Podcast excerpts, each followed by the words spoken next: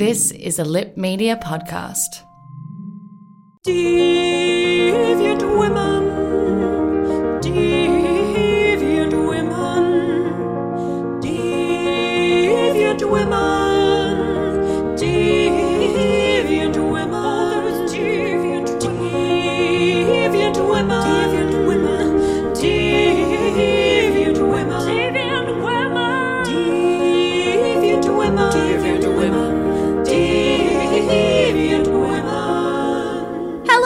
welcome to Deviant Women, The podcast where we talk to you about deviant women from history, mythology literature. and contemporaneity. My name is Lauren, I'm Alicia.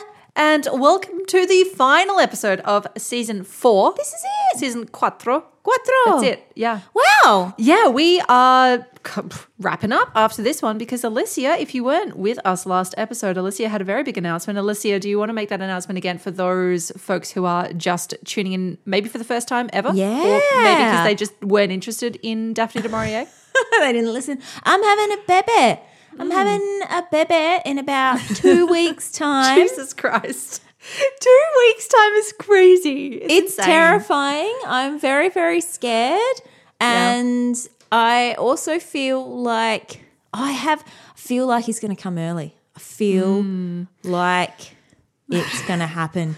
But But fingers crossed it doesn't happen within the next two hours while we're recording this podcast because this is the final thing that we need to do before you go into. Well, on my radar. I'm sure you have many. yeah, many I have other things to do. I have other things I'd like to do before the baby comes as well. We do also have a Patreon episode to record before the baby comes. It's true. if Prioritize. you would, if you wouldn't mind, Yeah, just holding out. I've got to long as you prioritize a few things, don't I? Yes, but that is going to be happening very, very soon. so it does mean that we are wrapping up for 2020. However, we will be back in 2021 with season five. Can Season you believe it? I can't. can't. you believe it? I genuinely can't. But We've been yeah, doing- that's cool. Oh my gosh, we've It's been really doing this cool. for ages, Yeah. and we're still friends. We haven't even killed each other. Or We actually haven't had very many issues. No. podcast related friendship tensions that I've been aware of. I mean, maybe we have, and you've just been very kind of passive aggressive and quiet about it. But you know, certainly Yeah, on my end, everything's felt very cruisy. Actually, I have another podcast called I Hate Lauren. it's on a different network, and I Yeah. just talk about. Well, that was smart, really. uh, no. I, I look, and I am very, very happy to come back for season five. There'll probably be some screaming baby in the mm. background of season five, so we'll mm. see how that pans just, out. just you know, get some gin on your finger and wipe it on his gums. You know, about half an hour mm. before we record. Yeah. I'm sure. yeah, whiskey like- on the. It's whiskey on the nipple. I thought. Oh yeah. That's what I okay. Cool. supposed to do. Well, both. Why not? Yeah, You never know. yeah, You know. yeah. just double down on that. It's just like all the mothers of all time before us did. Anyway, we're not advocating for that, obviously. No. Something else that I think that we should mention is that we are recording this episode on the 3rd of November, Australian time, which means that our US friends are going to be waking up in a couple of hours from when we're recording to head out into the scary, scary world. Uh, if you haven't already, cast your ballots to cast your ballots. And we just want to say that, oh my God, we're thinking of you We're going to keep our fingers crossed. Uh, fingers, toes, legs, arms, everything that's possible to cross. I'm going to put my hair in braids, everything, because we are hoping that when this episode actually does come out, whenever you're listening to this, maybe you're listening to it in a different world. And we hope that that is a world for the better and not a world that's on fire. So, yeah. Uh, yes, yes. So it will be very interesting to see where we're at in uh, a couple of weeks' time. Mm. Yeah. But yes, definitely do go out and vote. You don't need us to tell you that. You should already know Well, it's too sure late of you. by It's, it's too late. That's right. It's too, it's too late by the time you're listening to this. we hope you did. We hope you did vote. So, yeah, I guess we'll see where that's at. And of course, even though we're finishing up the season for the year, we'll still be on the social medias. So you can still interact with us there. And I guess we'll, you know, we'll try if we can. No guarantees, but we might even try for a Christmas special this year if we Yeah. can. We'll see. if we can. That is on you. Yeah, that is on me. Yeah. In which case, we will be able to wrap up and see where we are in the world uh, by the Mm-hmm. Yeah. time Yeah. Christmas comes. So, Yeah, but in the meantime, Lauren, what are we going to be doing in this, our final episode for 2020? Yes. Well, this woman is actually somebody who I honestly have no idea if you would have ever heard of before because she's incredibly famous in certain parts of the world and within certain circles. But I think her influence. Um, maybe hasn't made it into the West beyond these certain circles. Oh my God, you just keep saying the word certain. Certain circles. What certain does that circles, mean? certain circles, certain circles. I am talking about the Iranian poet, mid-century, groundbreaking poet Forough Farrokhzad. I'm going to say maybe. Okay, Depends very much on where we go from here and what Okay. she wrote. Well, let's dive into her because, as I said, she is a mid-century poet from Iran, and she broke taboos are really about what women could write and what they could say. And she broke it with one of the first Iranian poets to break away from this thousand year old tradition of Persian poetry and write in a modernist style. And that was controversial hmm. enough as it was. She is today one of Iran's most beloved poets. She is a superstar, a celebrity of the highest order, and her work and her life are, of course, super fascinating. So I hope if you haven't heard of her, I got totally absorbed in her poetry. I had a bloody marvelous time reading her Oh, poetry and I have quite a few excerpts to share with you in this episode uh, as we deconstruct the life and times of Farrokhzad. Well, that's exciting. I, I don't think I. I don't think I do know her, actually. I don't think I do know anything about her. I think maybe I was thinking of somebody else. So, Well, you will know her after this. Now, before I begin with her biography, I just want to say that I did start to go down a few uh, rabbit holes of literary criticism of her poems, and oh, obviously, gee, Lauren, how, how surprising. there's obviously a lot out there, and I am clearly going to link, as I always do, to some of those major papers if anybody does want to read more about it. And so, this is to preface basically to say that, yes, of course, there are a huge number of different interpretations of her work, the significance that it has in terms of her own autobiography, because a lot of scholars read her poetry as being very autobiographical, but of course, mm. we cannot guarantee that that is a particular reading that we should take of any poet's Yeah. work, and how much she was influenced by things like feminism and sexuality in particular, because a lot of her poems are about, you know, really intimate aspects of female desire, of sexuality, of relationships.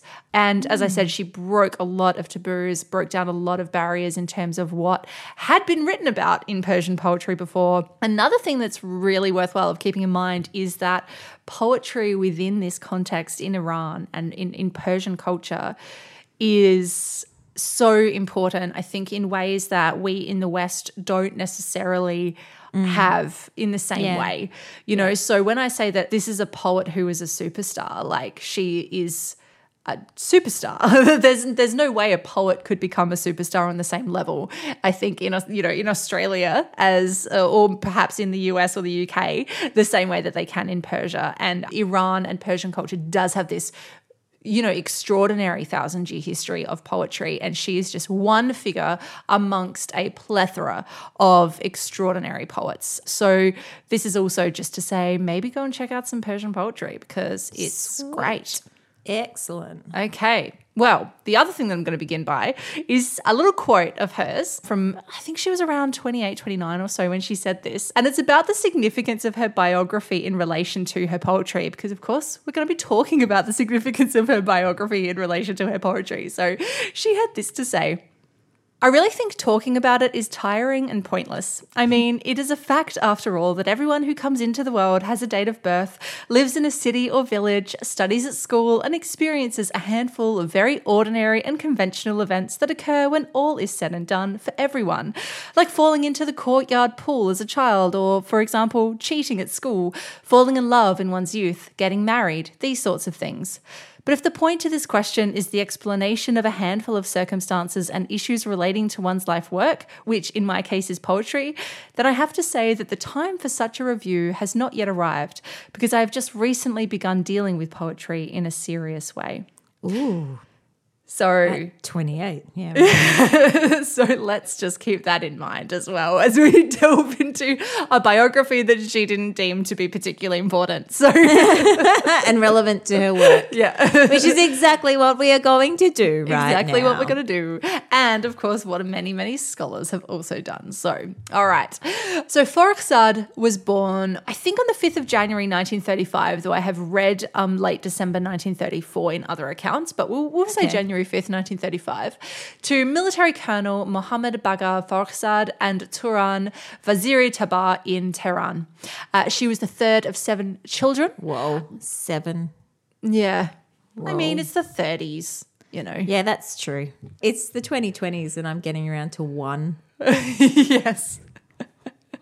That's Would you like six more? No, I think maybe I'll be done at one. We'll see. Yeah. We'll see.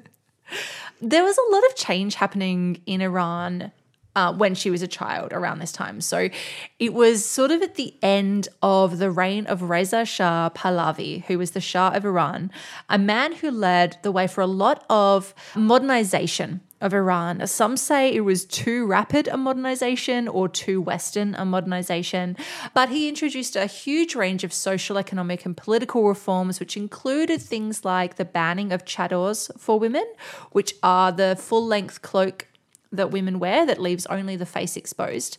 He also removed Shiite Muslim control of a lot of institutions and secularized public schools, which he hmm. also made co-educational.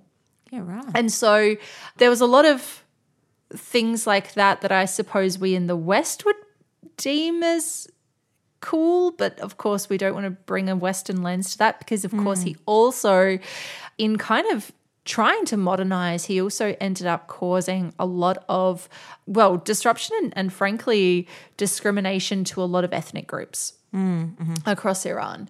But Farrokhzad's father, being a military man, he was quite close to a lot of these changes. And it also meant that the family, they belonged to the emerging middle class. Yeah. So they weren't like rich, but they were comfortable. Nice family home with a courtyard, garden. You know, the family would sleep on the roof on hot summer nights, and she and her sister would play in this stream that ran through the courtyard. Um, her father had this huge library of books, and she was very influenced by his sort of love for literature. And he also raised his all of his children were encouraged to read, which was particularly progressive in a society that had largely kept girls from you know, that level of education up until quite recently. And of her childhood, I want to read an excerpt from one of her poems, which I think, again, is going to paint us a lovely picture of this childhood that she had. And this is a poem called Those Days from her collection, Another Birth. Those days are gone, those silent days of snow, when behind the glass in a warm room I would peek at the street, over and over, a soft, fresh fuzz. The snowflakes rested on an old wooden ladder, on a slack clothing line, on the tresses of the old pines. And I would think about tomorrow. Tomorrow, a white, slippery mass. It would start in the whispers of grandmother's chador. Her tangled shadow would appear in the threshold of a door that would release itself into the feeling of a cold ray of light, and into the scrambled pattern of pigeon flights on the colourful goblets by the window.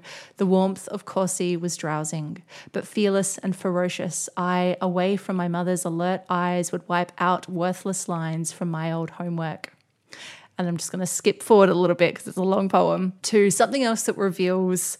So this is, I guess, paints a lovely picture of her kind of domestic home life, and here's a little picture of her young interior life. Those days of wonder at the body's secrets, those days of cautious acquaintance with the blue veined beauty of a hand that with a flower beckoned another hand from behind a wall. And it was love, that quivering feeling which suddenly enveloped us in a corridor's darkness and enthralled us in the burning fullness of breaths and beating hearts and furtive smiles. Ooh, I like. Isn't it delicious? Oh, It's so good. Yeah. oh, chills. Can I actually? Can I ask? So I'm assuming this is in translation. Mm-hmm. Yes, mm-hmm. she wrote in mm-hmm. Persian, obviously. Yes, absolutely. Yeah, and so so who do we know where these particular translations that you're giving us are from? There's a couple of different versions of translations. I actually looked, most of the poems that I looked up, I could find a couple of different versions of the translations from. And again, I can link to those in the show notes hmm. if anyone wants to, to look them up. Because that's something else that's always fascinating as well when we talk about writers and especially poets, I think. I think it really, I mean, obviously it applies to any kind of writing that we read whatsoever, even if it's just, you know, writing for simple communication rather than for prose or beauty or whatever. Yeah. But especially when it comes to us Oh, talking yeah. about someone who's working in poetry, that whole idea of how we translate and Mm. change and choose those words Yeah. we will never have that same sense No. Of understanding. It's everything. It's to do with the precise word choice, the rhythm of each word, mm.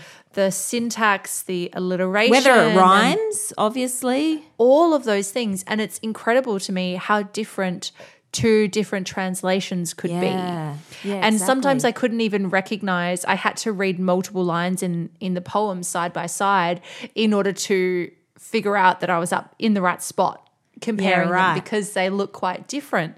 And I have to confess, I just chose the translations that I preferred. Yeah. You know, yeah. like, Well, I guess that's this, sort of so- what you do though, isn't it? Like and Yeah. this is a really interesting thing as well. Sorry, I'm just totally interrupting the No, no, no, biography just fine. just to talk about this for a minute because I do think this is a fascinating thing because also translation again it comes around and we've talked about this in a lot of ways. It also comes around to the time and the lens through which Mm, you're mm-hmm. translating as well. So I suppose a translation that somebody would do of her work now would be very different to a translation that somebody would have done of her work 20, 30 Yep. years ago. versus somebody, a 25 year old woman who translates her poetry versus a 70 year old man who translates her poetry. Like, and yeah. and we are talking 100%. I think we're talking about this the other day as well of a new sort of translation that's recently come out of Beowulf that's like Mm. again by you know it's, it's it's a really radical new translation through a very different lens in a very different time and I love this about poetry in translation like I love the way that we can shift and change so Yeah. anyway I just wanted to to pause and ask that question but it does make you wish that you could speak the original language and, and, and That's to be able right. to actually read the poem in Persian, Yes. in, in her voice. yeah that's really, right yeah You know, yeah, yeah. but we can't. We so, So- you so know. ca- well, we so could learn carry Persian, on, yes, but yeah. I wouldn't be able to read it for a few years. That's true. Okay, so that was really just to paint a picture of her life, her interior and exterior life as a child. Her parents, like, as I said, they were middle class. Her father was a military man, so he was a little bit kind of authoritarian, very strict. Her mother was quite firm as well. They were very much a family of rules and regulations. And Farhad, well, she was much more stubborn and had a bit of a temper, as apparently did the other children as well. She was not alone in mm-hmm. this. But they were, as I said, kind of encouraged to be intellectual and to be artistic. Mm. So there was this sort of balance between conservatism and progressiveness, mm. um, which will come out in some interesting ways in a minute. And so she went to school, she went to a co ed primary school. But by the time she was in high school and she went to a girls' high school, Reza Shah had been deposed. Okay. So instead, the British and the Russians were occupying Iran. And this caused huge, huge upheaval for most people in Iran. And a lot of people suffered economically. But Farrokhzad's family were pretty protected from a lot of this due to her father's position and connections. And so, even amongst some of this political turmoil, she still lived a relatively sheltered life. And politics doesn't come into her work until a little bit later in her career. So she went to an all girls high school where she first began to write in verse. She was particularly taken by ghazal poetry, which is a traditional Persian form.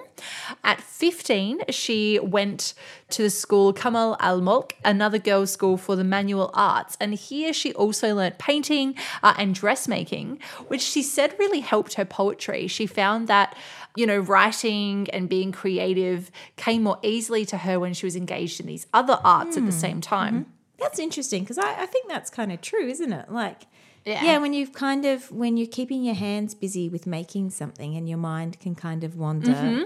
into those Yeah, spaces. exactly. And she said that like after she would um, finish dressmaking, she'd she would be able to sit down and just like write a poem. And it's probably that whole thing of, you know, your brain is just sort of working quietly in the background while you're engaged in this, you know, tactile Yeah. labor with your hands and and then it's ready to go when you sit down. Yeah. Sometimes I don't. uh, It's not quite the same thing, but sometimes I don't mind doing the dishes for that exact reason because I just stand there Yeah. and do the dishes. My mind wanders. By the time Yep. I finish doing the dishes, I might have an idea for a short story. Oh, well, I wish that happened to me. But a big Oh well, I haven't had an idea for a short story in such a long oh, time. it's all right. There's oh, there's Oh, okay. the summer break. There's the summer break. There is. The summer is coming for us here in Australia. Okay, now. At 16, Farrokhzad fell in love, of course, Oh, because as you our young ingenues always fall in love as teenagers. And it was with a distant cousin named Parviz Shapur. He was a satirist. Ah, that's not what I thought you were going to say for a minute. Oh, okay. Carry on. It's all right. what did you think I was going to say? Was a Sadist. Yeah. Yeah. oh, okay. It's 16. well, Wow. well, right. she knows what she likes. She's getting in early, starting early. Okay, that's not what you said. That's fine. no, it's not. He was a satirist. Okay. Also getting in early though. How old was he? Well, he. wa- This is the thing. He's 15 years older than her. Oh, oh, oh, ooh. Oh, yeah. She's Okay. 15, like 16, right? Yeah. So he's like 31. Oh, okay. So, look, perhaps not surprising, her parents were not super fans of the match actually mm-hmm. because of this age difference. But he was like a common sort of fixture around the Farrokhzad home because they kind of moved in these sort of intellectual circles. And she thought he was very witty, very intelligent, of course. He was you know, another young intellectual, a writer. But, you know, the families disapproved. They didn't really care. They got married anyway. Oh, Wow, really? yes. So she married that young. Oh my gosh, to a 31 year old.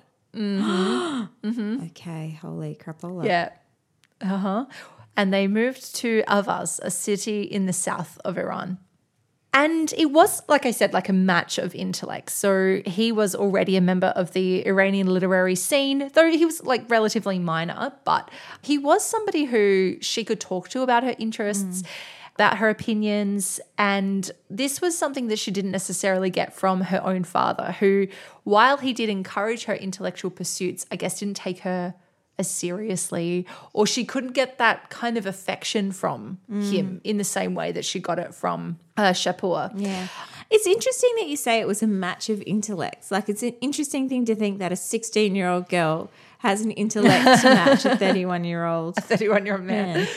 Well, yeah, I guess I, I mean, he was very encouraging of her, but this is something that's going to come up in a moment because they had a baby. They had a son named Kamyar. And she started to, you know, go out around Ahvaz in what was considered at the time quite scandalous clothing. So she wore short skirts, tight fitting dresses, clothing that was very in vogue in the 50s, you know, in the West, but mm-hmm. perhaps not as common in Iran.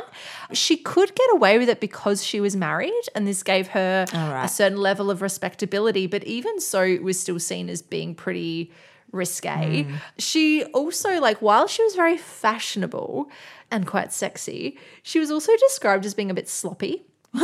Like, just didn't, I guess, pay attention to details, you know? Sometimes that is sexy though, isn't it? Sometimes it's that little bit of Yeah. that little bit of like unkemptness that is sexy. Yep.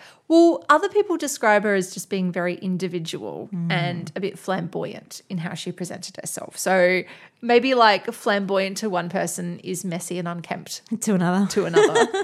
so she spent a couple of years with her young son and her husband writing poetry in Ahvaz. But, you know, okay. So, yes, he's an artist. Yes, Uh-oh. he's a writer. Yes, he's an intellectual. Uh-oh. But Uh-oh. I think, yeah, it turns out marriage is perhaps not what she hoped it would be. And let's she was 16 when she got married. So, you know, whatever passion had lit the fires of that young, youthful romance had turned into something a little bit different. She found that she wasn't really being taken as seriously as her male contemporaries at some of these gatherings that they would go to. What a surprise. Hmm. Another surprising thing for you, Alicia, is that she was often hit on and sexualized at such gatherings. Oh, you don't say. Wow. How mm-hmm. again, how surprising. Yeah. Actually, can I just quickly ask, how old was she when she had her son? Well, it was only a year after they got married, right. so she was like 17. Yeah, so she's still a teenager. Yeah. Yeah, okay. Very young yeah, still. yeah. Yeah. Mm-hmm. And so she's quite the young, attractive girl mm-hmm. in this crowd, older men. Yeah. Of course, she's going to Yeah. get hit on at parties. And because of that and other reasons, rumors began to circulate that she was having an affair. Oh. And look, there's pretty good reason to think that she was. She probably was. Okay. Is the thing. Yeah. Look, yeah. But again, she's like 17. Her husband's no longer really giving her what she wants. And she's like, oh, yeah, I'm young and I'm beautiful. Why not? Yeah. Just kind of and I haven't really experienced much as yet. I've been with one person and had a baby with them. Maybe it's time Yeah. to spread my wings. What was worth noting though is that yes, it was sort of that there were these rumors that she was having an affair, but her husband, he did allow her to go out. Like he did encourage her to pursue her art and to be, you know, a kind of active citizen in the world. He wasn't like holding her back or anything. And even her own mother wrote to her husband, Shapur, warning him that he was allowing her too much oh, freedom. Oh, wow. Oh, my gosh. Yeah. Which maybe. Look, she was having an affair, so.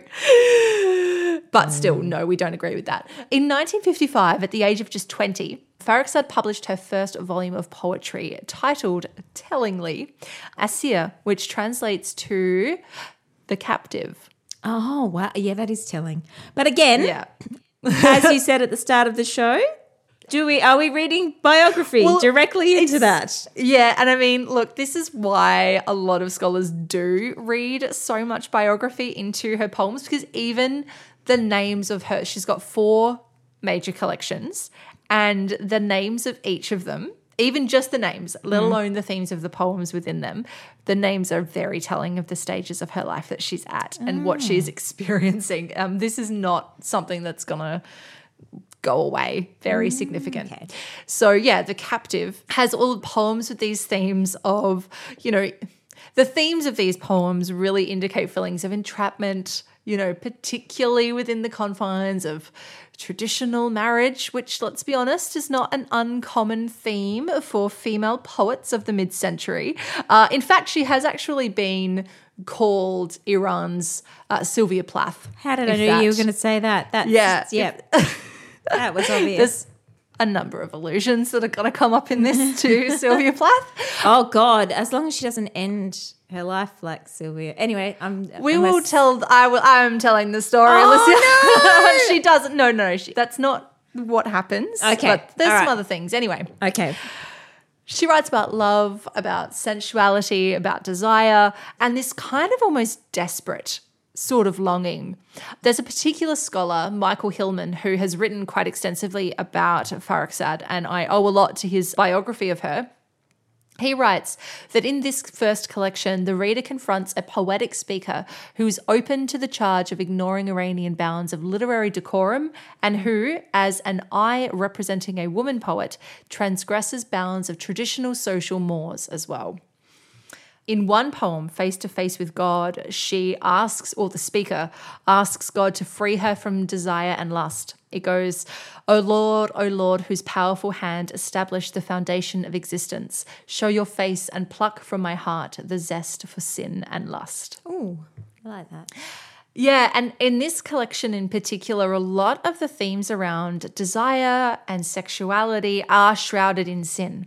Yeah. While she does kind of, yeah, transgress by acknowledging uh, so many things that were taboo about female desire and talking about sexuality and talking about intimacy, it's not necessarily an empowered version of intimacy. It is still kind of shrouded in this sense of guilt or this sense of wrongness. Yeah. So I suppose it's also being that coming back to that idea of the captive. It's being Mm-hmm. held captive by those sins and by that guilt and by those emotions as much as by any circumstance Mm. you might find yourself in too. Yeah, and speaking of that, a poem called Rebellion, published in Captive, goes Come here, O self centered male creature. Come open the door of the cage. I am that bird, that bird who for a long time has had thoughts in her head of flying. Come open the door so that I might spread my wings toward the bright sky of poetry. If you allow me flight, I will become a flower in the rose garden of poetry. Mm, mm. So nice. Which I don't know if you can read into that little poem at all, but there seems to be a little bit of a conflict between her duties as a wife and a mother, and uh, you know her devotion to her son, who she called Cami, and her artistic pursuits, and that's very much kind of a major conflict of the collection is between this kind of domestic life versus her artistic life, which. Yeah. Well, again, if we look at someone like Sylvia Plath or any writer who came before maybe the year 2010 like we could see you know. So the voices in this collection reveal a huge range of emotions joy loss regret anticipation. Um, she writes a lot about love heartache and men who are sometimes possessive and proud and are sometimes actually are selfless lovers. And this collection had a huge impact. Many felt quite confronted not just by these sort of intimate and explicit themes of female desire and domesticity, but with the fact that it broke away from many conventions of Persian verse, which, as I mm, said, mm-hmm. has this thousand year old tradition. No female poet had ever bared her soul quite as frankly as this. And another scholar, Shireen Mahdavi, writes that this bold expression of passion and emotion by a woman was absolutely revolutionary. So she didn't struggle to get this stuff published, though, obviously. Mm. No. She'd been writing and published in journals and things like that leading up to the collection. And because she was sort of already within this literary Circle. scene, Yeah. yeah. Yeah, it found its way pretty quickly actually, I think. And and she's still not like superstar levels yet. No. But the collection made a particular Yeah. impact.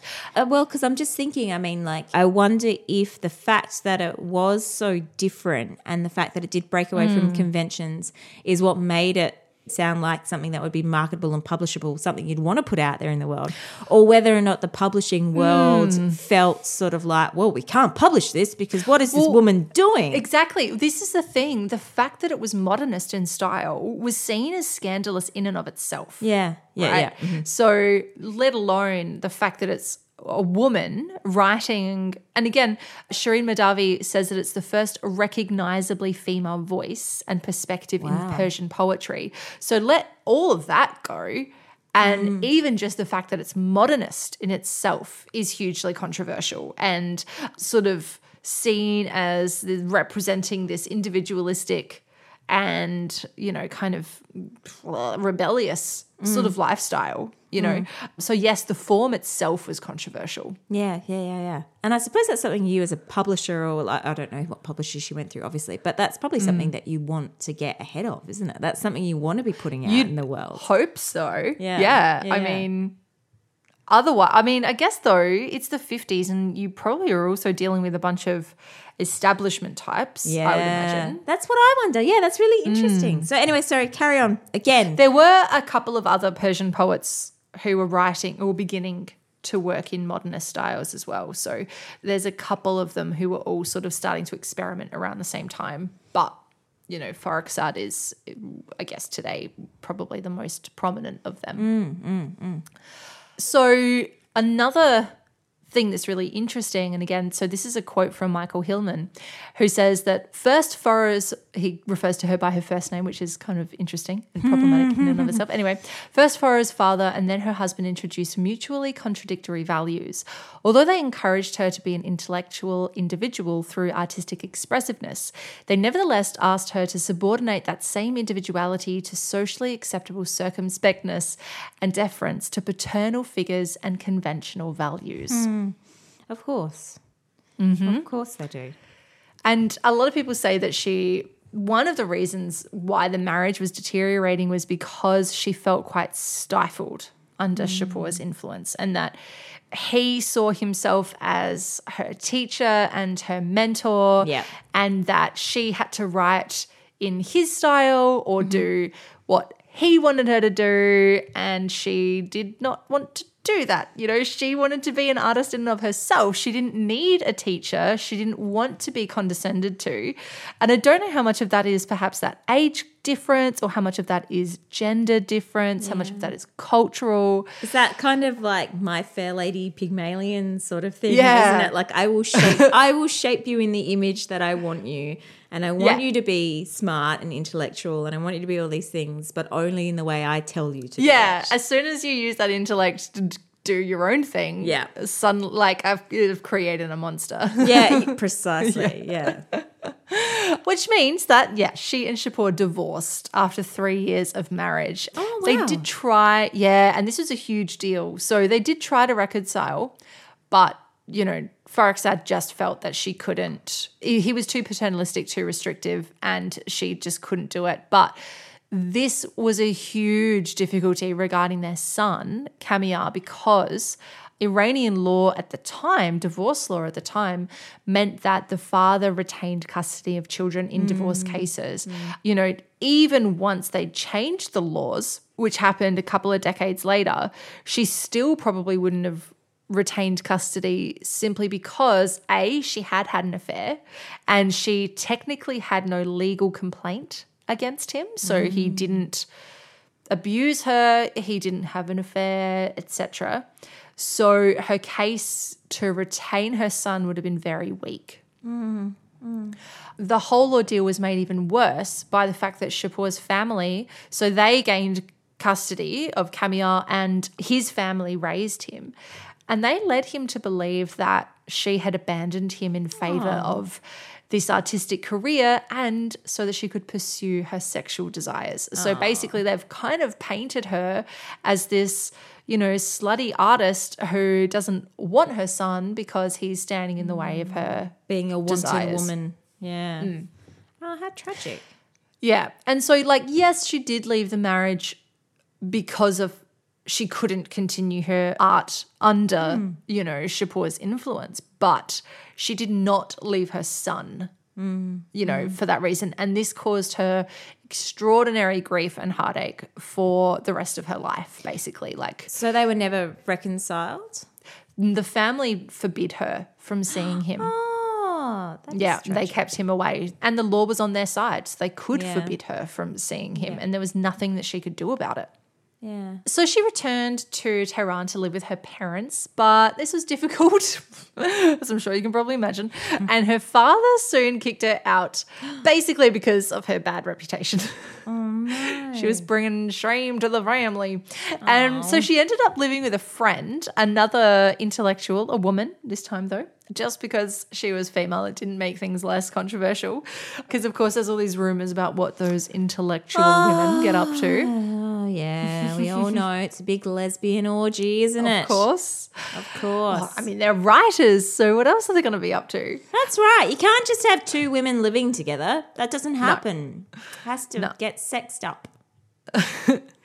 Harry, who was her friend, she had studied in France, and the two would read Persian translations of French poetry together, which introduced Farrokhzad to more forms and styles of poetry, and she became quite influenced by French poets. Meanwhile, her reputation was becoming more and more controversial. She was mm-hmm. publishing more poems in journals and things like that that were becoming more and more explicitly sexual. And now that she was divorced, she didn't have that protection of marriage to, mm. You know, I guess you can write sexy things about your husband, but you can't write sexy things about your not husband. You know? about your lovers. yes. Yeah. Mm-hmm. Exactly. That respectability falls away. Mm-hmm. yeah, there's this veil suddenly what you're allowed and not allowed to do. She did have flings with some of Iran's literati, many other, well, I say many, I actually don't mean many. Some, a couple mm-hmm. of other poets and editors. And if these ended up in what are thought to be pretty thinly veiled portrayals in her poems, which of course just added to her notoriety. One of these affairs was with the editor Nasser Khodayar, who was and this became particularly notorious. She details some of this affair in one of her most famous poems, Sin. May I read to you again? Good name for a poem. Yes, lay it on me. Bring it on. Okay. In that quiet, vacant dark, I sat beside him, punch drunk. His lips released desire on mine. Grief unclenched my crazy heart. I poured in his ears lyrics of love. All my life, my lover, it's you I want. Life giving arms, it's you I crave. Crazed lover, for you I thirst. Lust inflamed his eyes, red wine trembled in the cup. My body, naked and drunk, quivered softly on his breast. I have sinned a rapturous sin, beside a body quivering and spent. I do not know what I did, O God, in that quiet, vacant dark. Ooh, Lauren, you should go into reading audiobooks. It's so nice to read. It sounded lovely. oh, I, love like those it. last line, mm. those last lines. I do not know what I did, oh God, in that quiet, vacant dark. So ah! good. So good. I think I used the word delicious before, but that's how I feel after reading that. I'm just like, oh yes, give it to me. Love that's it. why I, I spent a lot of time reading her poems when I should have been writing notes. No, that's part of the research. What am I talking about? That is- that a, is a very pleasurable part of the research. Unfortunately, this affair was short lived and. The editor, Khodayar, he published his own version of the affair Oh, in some short stories. Again, very thinly veiled portrayals here. Only these were not very flattering. Shit. Yeah. and pretty savvy readers were able to put two and two together and figure out the kind of intertextual nature of this poem and these stories that spoke to each other. Of course, published like at the same time uh, by these two quite prominent literary figures. And they're both like, yeah. This is the problem of being in one of those circles, isn't it? You're all Uh-huh. just writing about each other. Fucking hell. Yeah. Except that she's writing this extraordinary poem about how much she desires him and, you know, all the kind of sexy times they've got up to. And then mm. he's writing, I guess, less flattering portrayals of how it'll break down. And it took quite a toll on her. And in fact, her family even had to kind of come forward and ask him to stop writing about it. Oh my God. Full on. Look, this, I guess, on top of the ongoing turmoil of her divorce and the ramifications of the separation from her son, I guess the guilt in that kind of internal struggle that she was feeling about that, plus this growing intensity around her love life, caused her to suffer a nervous breakdown. She actually attempted to take her own life and was admitted to a psychiatric clinic. She's still only like in her 20s? Early 20s? Mm-hmm. She's in her early 20s at this point. Yeah. Yeah. Really early 20s. She was subjected to electroshock therapy, which, look, sounds very shocking, but actually that was kind of normal. I mean, I don't know how I feel about electroshock therapy. I've just heard it's not as bad as we all think it is. 'Cause it sounds really shocking. Yeah, and I think it's often painted as very, very shocking, but Mm. it's still, Still not good. still, yeah, still not great. Still not what you want. And on top of this, the public began to think of her as this mad woman, you know, because the press were writing about her breakdown and she was represented as being crazy. One magazine quoted the medieval writer al-Tha'alibi, which says, Heaven forbid the day when the daughters of Eve, who are lacking a rib, become poets, and beware the day they go mad. Oh my God. I know. That's fucking, that's kind of great, actually. I really like that. in a very fucked up way, but like, I mean, it's the kind of thing that you can retake reclaim- and yeah, reclaim. I'm gonna you can reclaim reclaim that. that. Yeah. That's what I mean. When the Yeah, daughters yeah. of Eve, who are lacking a rib, become poets, beware the day they go mad. Indeed, beware the day we go mad. Yes. That's what I mean. Yeah, like Yeah. definitely take that one back Yeah. for sure. But at the time, it wasn't No. great. And definitely not intended in that way. Certainly intended Absolutely to be not. Yes, very no. a genuine like, oh, see, this is why there's no female poets. You can't trust them. All those, it's too much for their delicate brains to handle. Lady intellectuals, no thank know. you. Because the thing is that yes, her writing is beginning to be taken very seriously, but she still looked down on because she's a woman. As I said, that she is really the first identifiably female voice in Persian poetry. Like, and mm. that became a big part of the way that she is remembered. I don't know. She herself wrote about the fact that she can only write from a female perspective, but ultimately she's writing from a human perspective. Mm. And she didn't want to be seen as a woman writer. It's mm. like, yes, she's writing about female stuff because that's human to mm. write about female stuff. And yeah, I think that's a really important thing to keep in mind. And even little things, like I said, this scholar, Hillmann, who has written heaps about her, he refers to her as Forough, and so did everybody else at the time. They used her first name, and that's something that continues to happen. Mm. Female writers are referred to by their first names, male writers are referred to by their surnames, and there is an issue of respect in that. There's a, there's a mm. lack of respect for female artists and authors and intellectuals to refer to them by their first name. That is mm. why we use surnames on this podcast, you know, unless there's a particular reason why we use their first name. Yeah, yeah, we've talked about that before. It, it definitely does tell us something about uh, status. It tells us something Yes. about status and about how we value those individuals. Mm. And she was also referred to as a poetess instead of a poet. You know, it's mm. these little things that just sort of add up to this not taking her quite as seriously. And mm. so when she then suffers a breakdown, as I think is not, you know, under the circumstances of her life, not perhaps that surprising, it sort of allows this particular narrative of her to emerge in a way that kind of continues to diminish her, really. But she was released. And, but it's also like such a female narrative, though, isn't it? Like, Yes, it well. I mean, it- it is. Uh, this is another one of the. It's, it's one of the reasons why she's compared to Sylvia Plath. Like Sylvia Plath's poems are extraordinary, obviously, but there is a reason why stories of poets with history of mental health issues. You know, that's the hmm. thing that's being compared between the two of them. I'm sure. Yeah, rather than yeah. The poetry influence- itself. The poet. Yeah, that's Yeah, yeah, right. yeah. It's the even though of course they they have similar themes, but yeah, it's the biography of that female hysteria, isn't it? Like, Yeah. Oh, Yeah. here, here's another woman poet who's had to be institutionalized because that's Mm-hmm. what happens with women poets. yeah. That's the only way we can deal with them. Yes, so she was released eventually, but she still wasn't really herself because obviously you don't just like get over these kinds of things immediately. But not long after, she began a relationship with another poet, uh, another French educated modernist. And again, her attraction to him was probably based on the fact that they were, again, very kind of intellectually and creatively matched.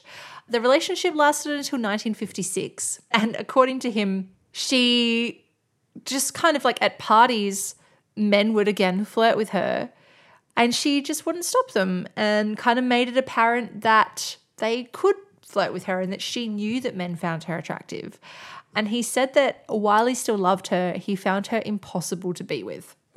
So Is there that you go. is that bad if somebody flirts with you? Should you stop them? I don't know. No one's flirted with me in a very long time, so I wouldn't know. Yes, they have. That's not true. Do you remember when we went to Biblioteca and the barman with the long beard, he was giving you free drinks? Oh yeah, That was probably a, that was probably a year ago. But, That was a while you know. ago. That was a while ago. That was when I was still like vaguely in my prime. No one's flirted with me since then. Uh, so not long after this, that first collection, The Captive, was reprinted, but this time with quite a political afterword in it. She defends her right to write freely about her own, quote, hidden instincts and tender, fleeting emotions. And she criticizes the double standards that exist. She writes, Men everywhere have described their love and the beloved with utter frankness and freedom. And people read these books with complete equanimity. No one's screaming in protest that, oh Lord, the foundations of morality have been shaken and general modesty and purity are about to collapse, and the publication of this book is dragging the morals of the youth to perdition. so that's a great afterword that she added to that book, Oh, it's good. I like it. which again kind of sums up where she's at in her life. In 1956, she traveled to Europe for nine months, and this was like a really important part of her recovery.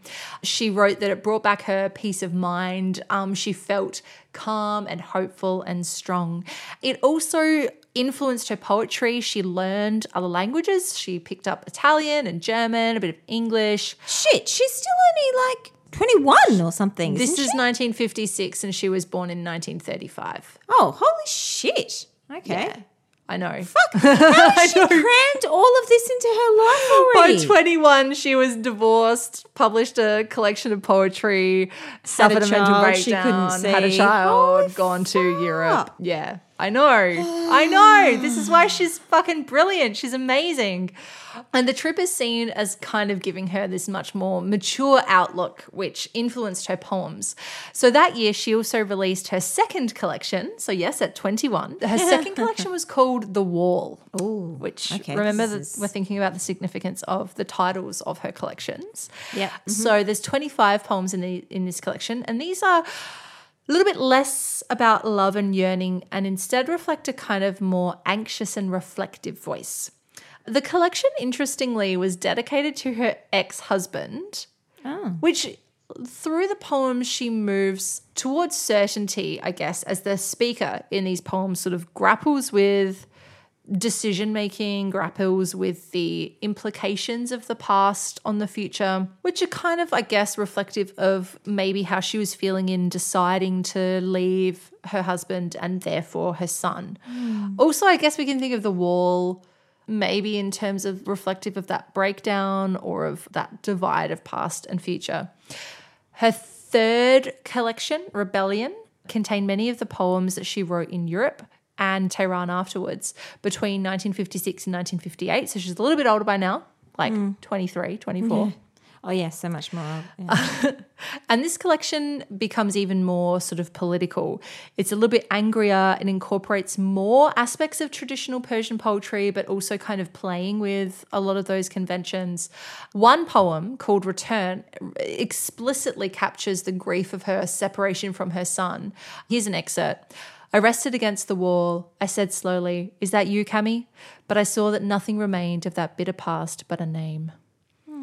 So yeah, and look, when she actually names her son by the pet name that she had for him in that one, we know it's probably I wonder. I mean, he must have read her poetry at some point in his life. yeah, I don't know. I mean, at this stage, he's still a baby, really. Like he's still a toddler. Yeah. Or not not a toddler. He probably would have been about oh, actually six I mean- or seven or so, maybe. But at some point in his life, surely he Yeah. would have read her poetry and maybe come to have a bit more of an understanding Yeah. of where she was Yeah. coming from and what she could and couldn't do, I mm. suppose. I hope so. I mean, I didn't get to look that far into her biography, but yeah, that would be a really interesting thing mm. to know. Because she's so famous, he would know who she is. Yeah, that's right. Yeah. like, there's no escaping it. Yeah. yeah. Anyway, I suppose that's a question we can't answer at the mm. moment. Well, Hillmann, our mate, he Oh, argues that this poem represents the final lullaby and her recognition of the finality of this separation from her son. So her sort of hmm. acceptance that he's gone from her life and she can't get him back. Yeah. And Farrokhzad herself refers to rebellion, the collection, as, quote, the hopeless thrashing of arms and legs between two stages of life, the final gasps for breath before a sort of release. Oh, wow. Hmm. That's a very poignant way of thinking of it. Yeah. Mm-hmm. Yeah, hmm. well, I mean, it's also, again, this third collection is called Rebellion. Mm-hmm. So we're thinking about the stages that she's reaching in her life. She's calling this this thrashing of arms and legs. Like I said, the poems are angrier, they Yeah. are more political. It's like she's moved from that young girl who feels this guilt and shame about her desires into somebody who is just like, wait a minute, this is fucked. Mm, mm-hmm. And I'm angry and I'm sad. Yeah. And Why have I been Furious. punished for that? Yeah. yeah. In a little bit of a different track, though, in 1958, she also began working as an assistant at a studio called Golestan Film Studio. And so, you know, with Rebellion in particular, she had become, you know, she's kind of getting towards household name status now. She was, you know, very successful, w- beginning to be really renowned as a poet, but that doesn't make her wealthy, you know? So she started to work with a man named Ibrahim Golestan, an avant garde filmmaker and writer. She was just doing some like basic office work, answering phones, all that kind of stuff. Ibrahim was uh, married with children. Oh no, where's this going? Oh, you know where it's going, Alicia. I do, don't I? yes, you do. Yeah. Say it. They had an affair. They had an affair. Yes, they oh, did. Oh, dear. He set her up in an apartment in Tehran. Oh my god. Mm-hmm. The two would attend parties together, particularly, of course, literary events. They caused quite a scandal, of course. The press particularly picked up on this affair and criticized their behavior because, I mean, he's married, she's divorced.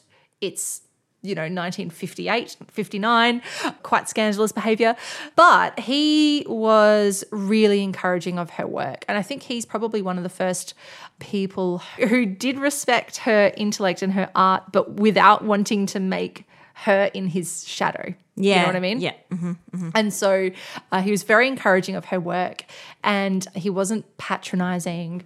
And she had a lot of kind of intellectual and creative freedom without him really being threatened by it. But that's not to say that the relationship wasn't difficult. They were, No, you know, it doesn't sound like it's not difficult. Mm-hmm. there's a lot of tensions. They're also of course two intellectuals so they're probably they're butting heads a lot. They're arguing a lot. Uh, at one point tensions really boiled over to the point that she again attempted suicide. This time she ingested his sleeping pills. The maid found her and she did make a recovery.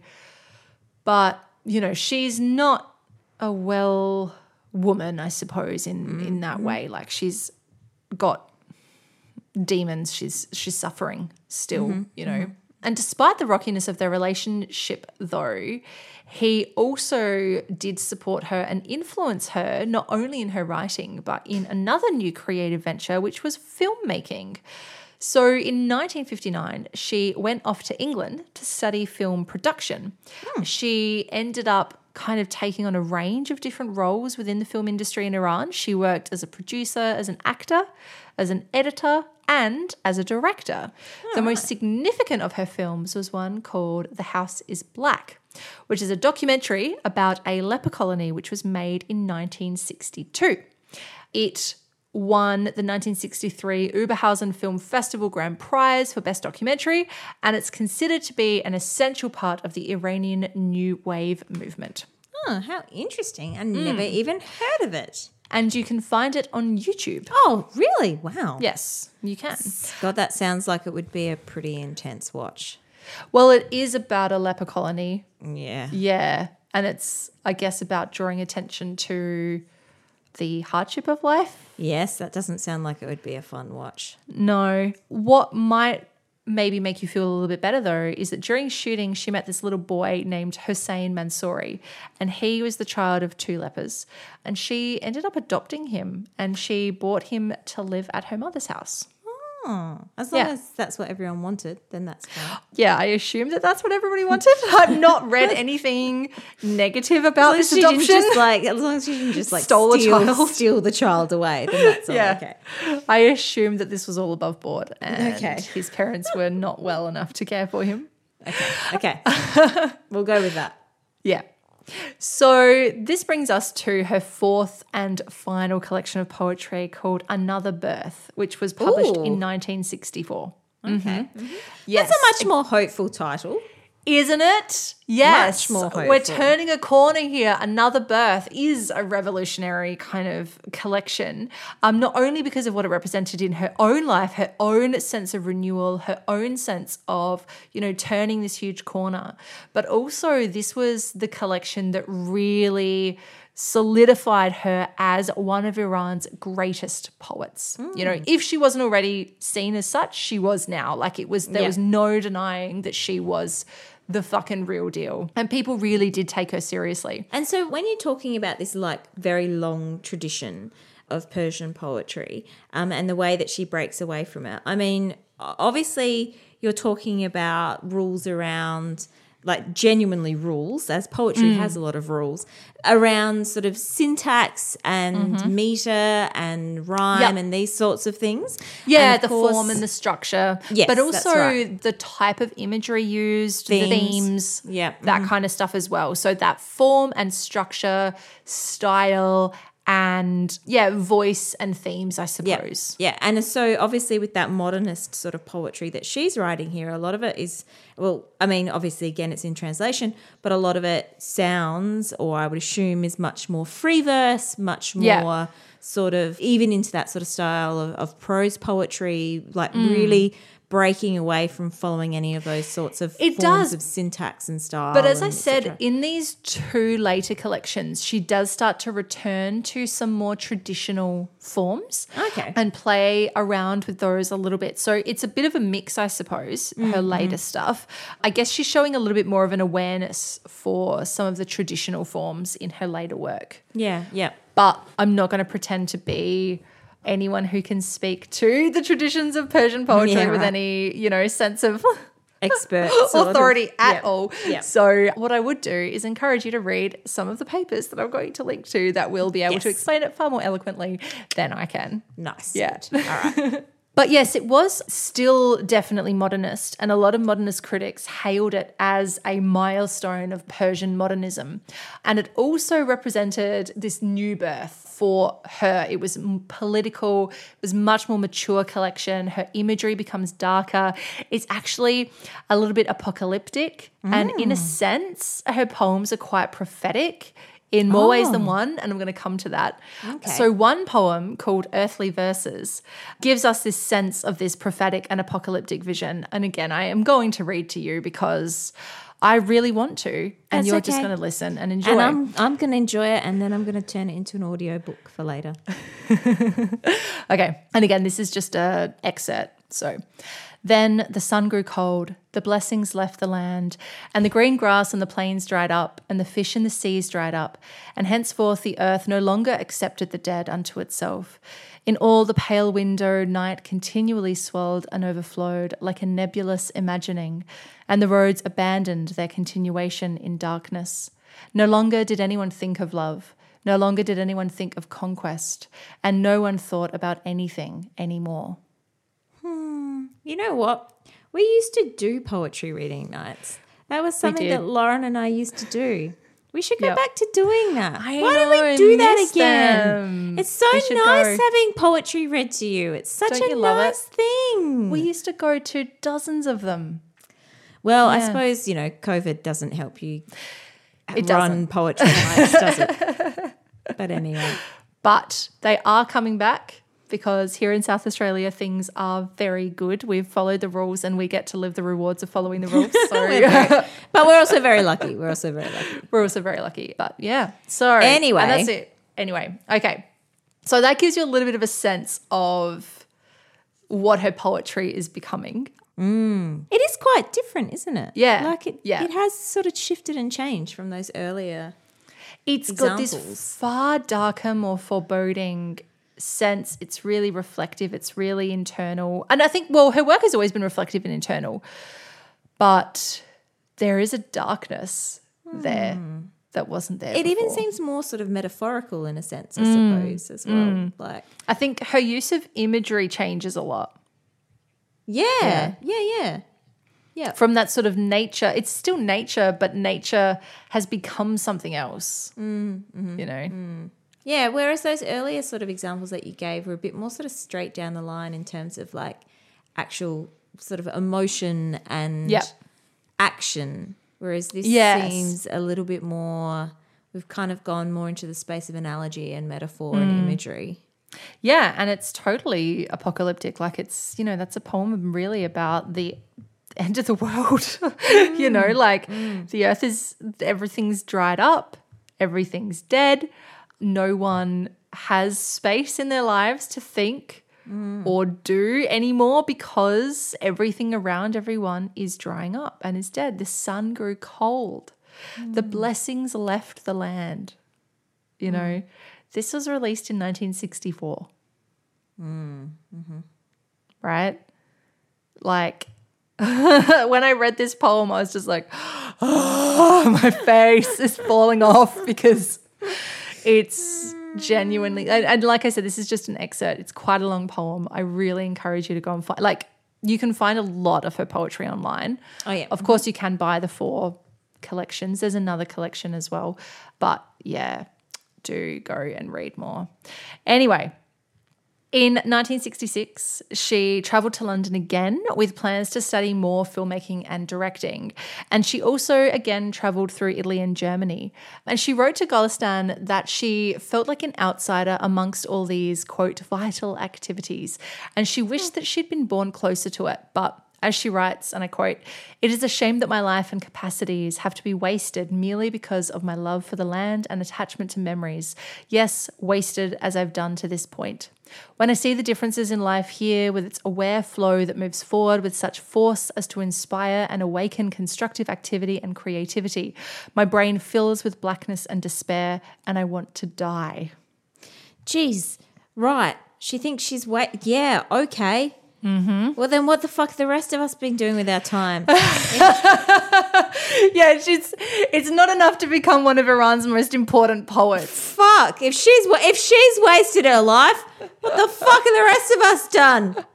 and God. again, she's like 30 now. Not even. Oh, she's like nearly yeah. 30.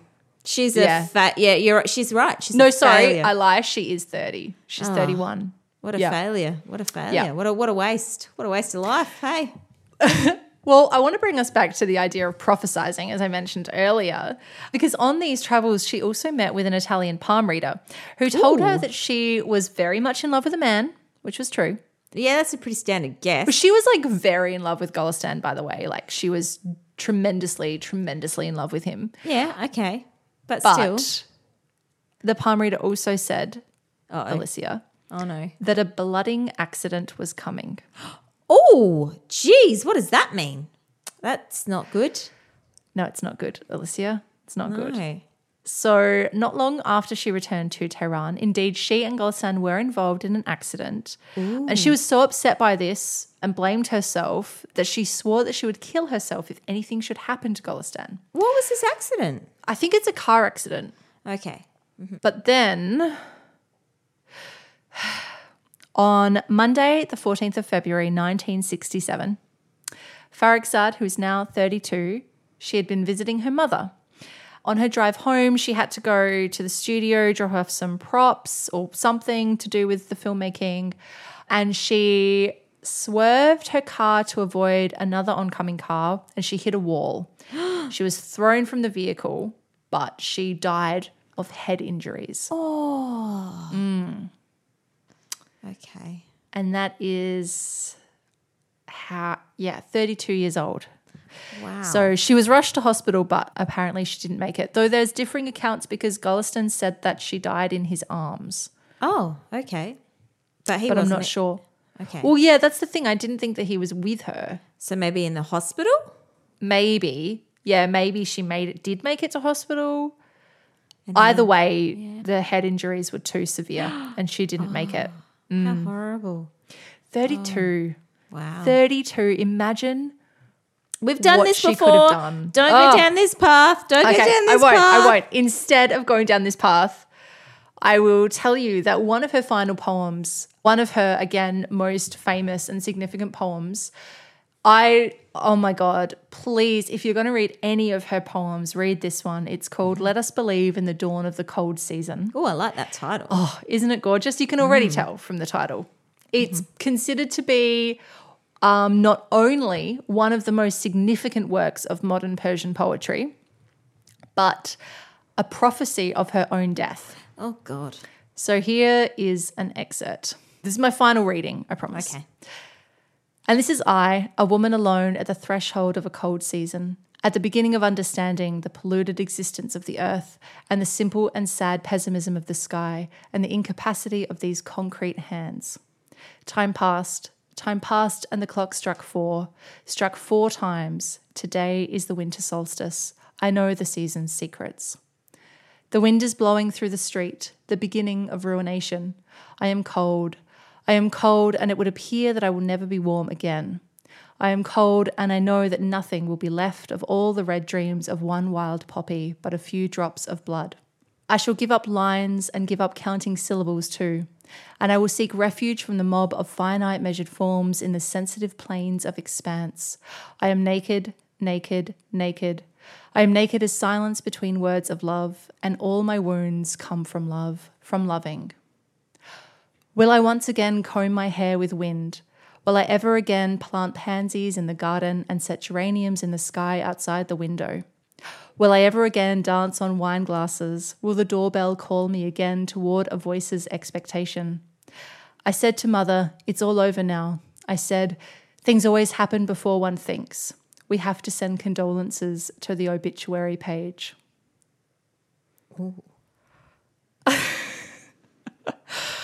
I mean, I, yeah, I don't know. I don't know what to say after that. wow. yeah, you need to sit with that, don't you? You I do. mean, You Yeah. do. this poem is exquisite. Like, mm. it's, I don't know how to express how I felt when I first read that poem. Like, it's, mm. it's stunning. It's mm. so much. And it is remarkably prophetic as well, you know? Mm. It's like she sensed the end. And so this poem, because you mentioned there were five collections. So four Well, there's his four collections that she released in her lifetime, and then Yeah. there's another one that has been sort of posthumously published. Yep. And so this think. final poem or this poem, does this appear afterwards? After her death? This particular poem was published posthumously. Yeah. Which I think right. Mm-hmm. kind of also, you know, makes it even more significant in mm, the mm-hmm. way that it was received because of its themes. Obviously, like it's like, you know, very death like in its themes. Mm, death like is mm-hmm. such an eloquent way to put that. yeah. So it was published posthumously. It was then lauded as one of the most exemplary kind of examples of modernist Persian poetry. Mm. There mm. was another collection that's been put together in English called Sin Selected Poems of Forough Farrokhzad. Okay. So, along with the other four collections that she published in her lifetime, which have Yeah. also been translated into English. yeah, yeah, yeah. And as you said, we can access those. They are they Yeah. are things we can find. You can find lots and lots of her poems online, heaps of them. But yeah, that's basically the biography of the woman who doesn't believe that her biography really has anything to do with her poetry. But scholars mm. disagree. She, I mean, look, the only things left to say really is that sh- her funeral was attended by many within the kind of literary and intellectual community. Fans mourned her loss. I guess they still continue to mourn her loss. Apparently, she was buried as the snow fell, and she has. I'm sure this is going to come as no surprise whatsoever, but been hugely influential in a number of, you know, writers both in Iran and outside of Iran since then. Um, there's some fabulous, if you go to the Forough Farrokhzad's webpage, farrokhzadpoems.com, there's this list of perspectives, which are, you know, just these short little um, snippets of people, including Alicia Ostriker, Alicia, who, Alicia Ah, yes. Ostriker, uh, yeah, writing about her and what her work means to them. And I encourage everyone to read that as well if you want to Mm. learn more because it kind of demonstrates how important she's been to a lot of people. As I said, she remains one of Iran's most beloved poets, even if she wasn't, is still somewhat controversial. Of course, Iran has had a very turbulent history since her passing, but you know, poetry remains such an important part of Persian culture, and she is a superstar of Persian poetry. Well, thank you Yeah. so much for introducing her to those of us who were unaware of her, as I was. That was a really. It's funny because we've done quite a lot of writers recently, I know. Yeah. but but that one was that one was actually a little bit different. We went somewhere a little bit different with that one. We had a Yeah. poet. We were outside of sort of that Western realm Yeah. of writing for a little while, so we we did go somewhere different. I feel yes. And that was Feel what I really wanted did. to do. Yes, we didn't traverse too much of the same ground, I think. No. Which was good. So thank you so much for such a fascinating story to round out our season, season four. It's the end of the season, the end of, you know, maybe we should read more poems like Earthly Verses and hope that that is not what the world is in a few weeks' time. Oh, sure, it won't be. No, no, no. Maybe what we should do is just start up another reading night. or, as some of our listeners have suggested a few times in the past, like a seance salon is really Oh, yeah, should- that's right. A seance salon. Yes, let's do it. Every time we talk about spiritualists and seances and salons, somebody contacts us and is like, "Can you please start a seance salon?" we, should, we should genuinely do that. And yeah, maybe that- that's how we'll kick off season five Yeah. with a seance salon. yeah, maybe, and also that cruise that we talked about in the last. Yeah, episode. we'll invite Farrokhzad, we'll invite du Maurier, we'll invite Shelley, we'll invite all So of them. good. And you know Angela what? Carter. this would be a really fun thing to do for a fringe show if somebody wasn't having a baby that was going to, you know, mean that we can't do a fringe show next year. so sorry about that. There's always 2022. There is, there is always 2022, but somebody's getting married in 2022. That is So, true. I'm getting married in March, time. right in the middle of Fringe. I didn't really think that through. Oh well. And so I guess we'll see where we end up in 2021, what brand Hmm. new spanking stories of women we can bring to you for season five. There's a Still got a very long list. That's right. Lots That- of them to get through. we don't have any foreseeable end to this. So And if a baby's not going to end it, nothing will. We'll be here forever. for forever. Forever. We'll be we'll be recording this as ghosts from beyond the grave. Everyone will have to set up seances with their podcasting microphones to bring deviant women to the world. That sounds terrific, actually. But of course, in the meantime, even though we will no longer be sending out new episodes to you over the summer, there is that entire back catalogue of episodes that you can listen to. And if you really need some extra episodes, uh, there will still be a few new Patreon episodes coming out. And of course, we have a whole backlog of our Holes in History catalog, our little mini episodes. I say mini, but most of them are actually probably like 30 to 45 minutes. Yeah. not that many. So there's heaps more in there to keep you going if you truly miss us. Yeah, we did start out thinking they'd just be mini episodes, but they just got longer and longer. Yeah, till they were just sort does. of normal episodes. But that's all right because it's it's more bang for your buck, of course. That's right. And we are speaking of bang for your buck, we are also working on hopefully a new T-shirt that we will That's right. try to release as soon as we've organised it, whatever that's going to yes, be. we.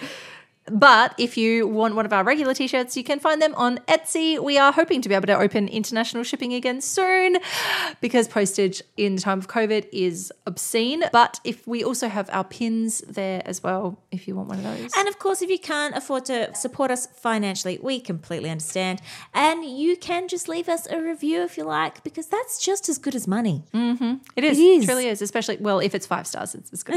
yeah. If it's a two star review, then send us money instead. Don't bother. Don't bother. Please. And Alicia, look, I'm just going to say on behalf of, I'm sure, I'm going to assume on behalf of all of the Deviant Women listeners that we wish you all the very best over the next couple of weeks. And uh, I'm sure everyone will be thinking of you and sending you their best wishes as you enter into this new period of your life That's right. as a mother. So now that means that the next one after this is Hag. So Yes. now I, I do You're the mother thing. Nearly at hag goals. I'm nearly at Hag goals. Get Reaching, just going to get through the mother step closer. stage, get the mother stage Yep. out of the way, then into Hag goals. Yep. And it's all It's going to Absolutely. be a beautiful thing. Thank you very much. we'll see how that all pans out. We will keep you updated on the social medias if you'd Mm-hmm. like to know.